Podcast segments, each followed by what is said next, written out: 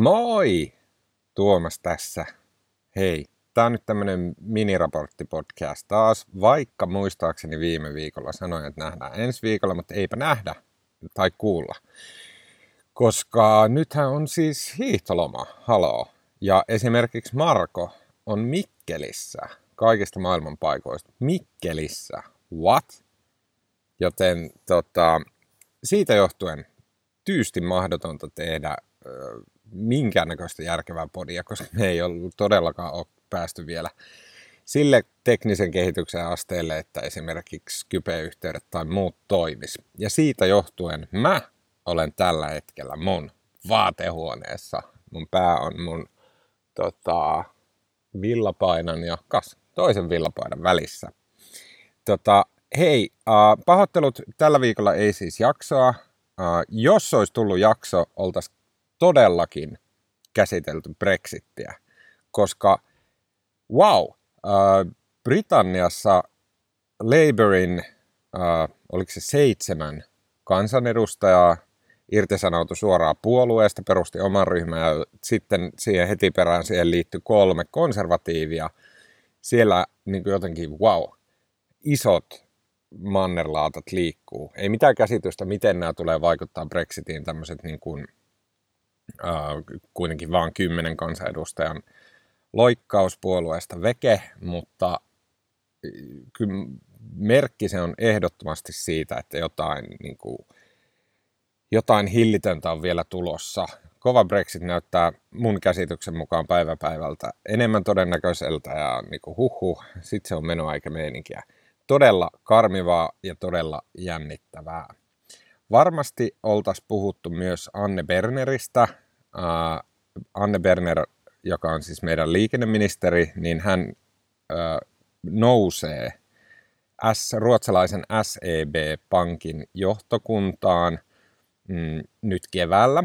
Ja SEB-pankin koko on jotain ihan hillitöntä. Se on, siis se on niin iso pankki, se on semmoinen maailmanluokan tekijä, se ei ole mikään piskunen osuuspankki jossain Nurmijärvellä, vaan se on semmoinen niin kuin ihan oikeasti globaali talousmahti.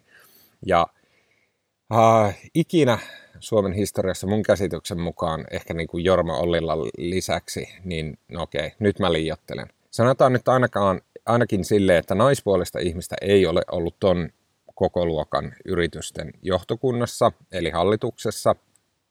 Ja tota, aika hillitön suoritus kai Werneriltä, mutta täällä Suomessa tietenkin hirveätä kitinä sen takia, että Berner on myös ministeri ja sitten se näyttää vähän pahalta, että ministeri hyppää suoraan ministerin pestistä tämmöisen taloustekijän johtoon. Niin, mä en osaa ihan suoraan sanoa, että mikä siinä niin kamala on. Okei, mä en arvasta liikenneministeriä kovin korkealle, enkä myöskään varmaan Berneriä, eli mä en osaa kuvitella niitä kaikkia valtiosalaisuuksia, mitä se vie mukanaan. Varmasti on olemassa perusteltavissa oleva ongelma, mutta se, se ei ehkä mulle ihan heti nyt aukea. Marko olisi varmasti osannut sen selittää. Mun mielestä aika hienoa, että suomalainen, tai onko se sveitsiläinen, eikö se ole, se on lähinnä sveitsiläinen kai, uh, mutta kuitenkin uh, nainen nousee uh, näin ison tota, yrityksen äh, hallitukseen. Jee, hyvä, tytöt. Äh, kolmantena aiheena ehkä olisi saatettu puhua, äh, en mä tiedä, olisiko puhuttu mistään. Ehkä olisi vaan hölisty. Nyt on niin lomaviikko, ettei tartu mieleen. Mä haluan kysyä teiltä kolmantena aiheena tämmöistä, kun mä oon, äh, mä oon tämmöisessä jumissa – ja mä tiedän, että te olette lähinnä todella fiksuja tyyppejä ja ennen kaikkea te olette podcastin ystäviä te rakkaat kuulijat. Joten mä kysyn teiltä nyt suoraan, en tiedä vinkkiä, neuvoa, ajatuksia. Mulla on nimittäin ollut pitkään, siis todella pitkään on pohtinut, että mä haluaisin tehdä uuden podcastin, joka olisi samalla livestriimi, eli YouTube livestriimi tai Facebook tai jotain.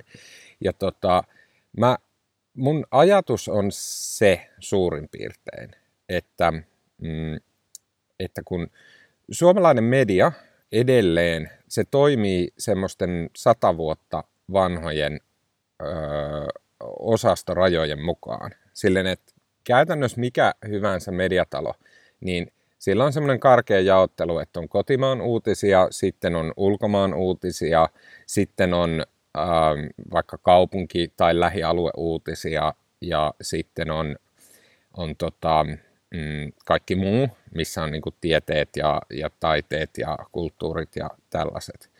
Ja sitten mulla heräsi vaan semmoinen ajatus, että tämä ei, niin kuin, nykyaikana tuntuu, että ne niin kuin, tärkeät asiat, mistä ensinnäkin käydään somessa jotenkin semmoista raivosaa keskustelua, tarkoittaen, no ehkä politiikka sinällänsä, mutta sen lisäksi myös niin kuin nämä tämmöiset äh, jotenkin kulttuurimuutosjutut, siis puhun niin kuin miitsuusta, feminismistä, maahanmuuttopolitiikasta, globalisaatiosta, äh, populistisesta oikeistosta.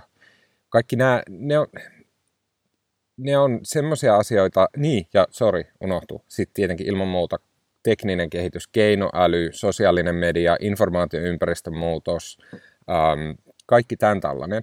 Ne on semmoisia aihealueita, että ne ei jotenkin niin kuin, ne ei silleen niin kuin naksaha paikalleen mihinkään tässä sosia- me, perinteisen median niin kuin perinteisessä osasta jaottelussa.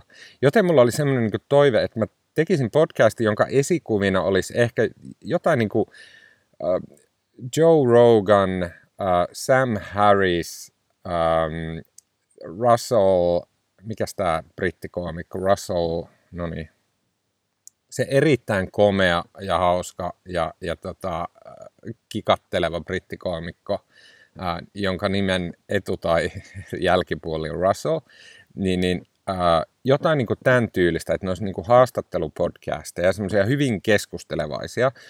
Ajatuksena olisi päästä jostain niin kuin tärkeästä aiheesta silleen mahdollisimman, mahdollisimman perille. Tarkoittaen sen, että se, sen niin kuin aiheen sekä ymmärtää, että, että ymmärtää sen silleen syvällisesti, ilman että missään vaiheessa – sorruttaisi niin kuin minkä, mihinkään jargoniin tai mihinkään semmoiseen teeskenteleväiseen tai hienostelevaan tai, tai, tai sellaiseen puheeseen, vaan että puhuttaisiin edelleen niin kuin ihmiset puhuu toisilleen.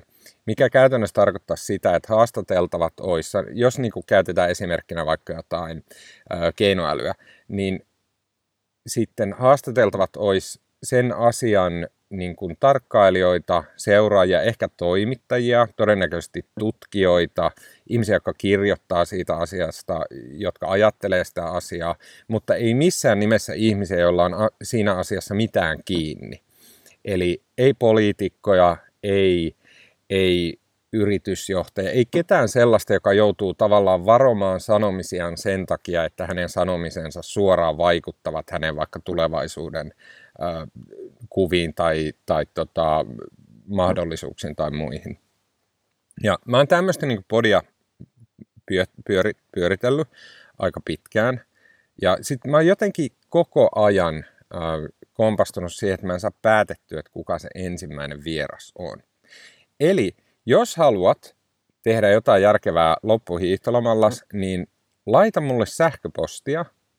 Äh, kerro mulle, että ketä tyyppejä kehen sä oot törmännyt Suomessa, jotka tuntee selvästi jotain tärkeää aihealuetta. Oli se sitten feminismiä, vaikka evoluutiobiologiaa, keinoälyä, Pohjois-Korean poliittista tilannetta, Euroopassa nousevaa oikeistoa, mitä hyvänsä tämmöistä niin kuin selkeästi tärkeää aihealuetta. Ja jos sä oot huomannut, että joku tyyppi tietää siitä tosi paljon, pystyy puhumaan, kirjoittamaan, ajattelemaan sitä selkeästi, silleen ymmärrettävästi, niin vinkkaa mulle. Niin mä sit mietin sen, mä mietin semmoisen jonkun pienen listauksen, että ketä mä pyytäisin uh, mun vieraaksi siihen podiin. Uh, joo, tämmönen, niin kuin ehkä huomaat, täysin jäsentelemätön ja hahmottamaton ajatusoksennus sun päälle näin aamu tuimaan. Uh, Mutta joka tapauksessa pahoittelut vielä kerran, että ei tule kunnon podia. Ja tota, mä lupaan, että ensi viikolla uh, minä ja Marko ja sitten jälleen me vähän nyt kokeillaan, haastatellaan, haast, no haastattelu on väärä, pyydetään meidän kanssa puhumaan erinäköistä porukkaa täällä Hesarissa. Ja tota, sit, ähm, eli minä ja Marko ja sitten henkilö X, äh, niin tota, palataan taas ensi viikolla. Ei muuta kuin hei, hyvää kevään alkua. Nyt näyttää jotenkin aika lupaavalta. Moikka!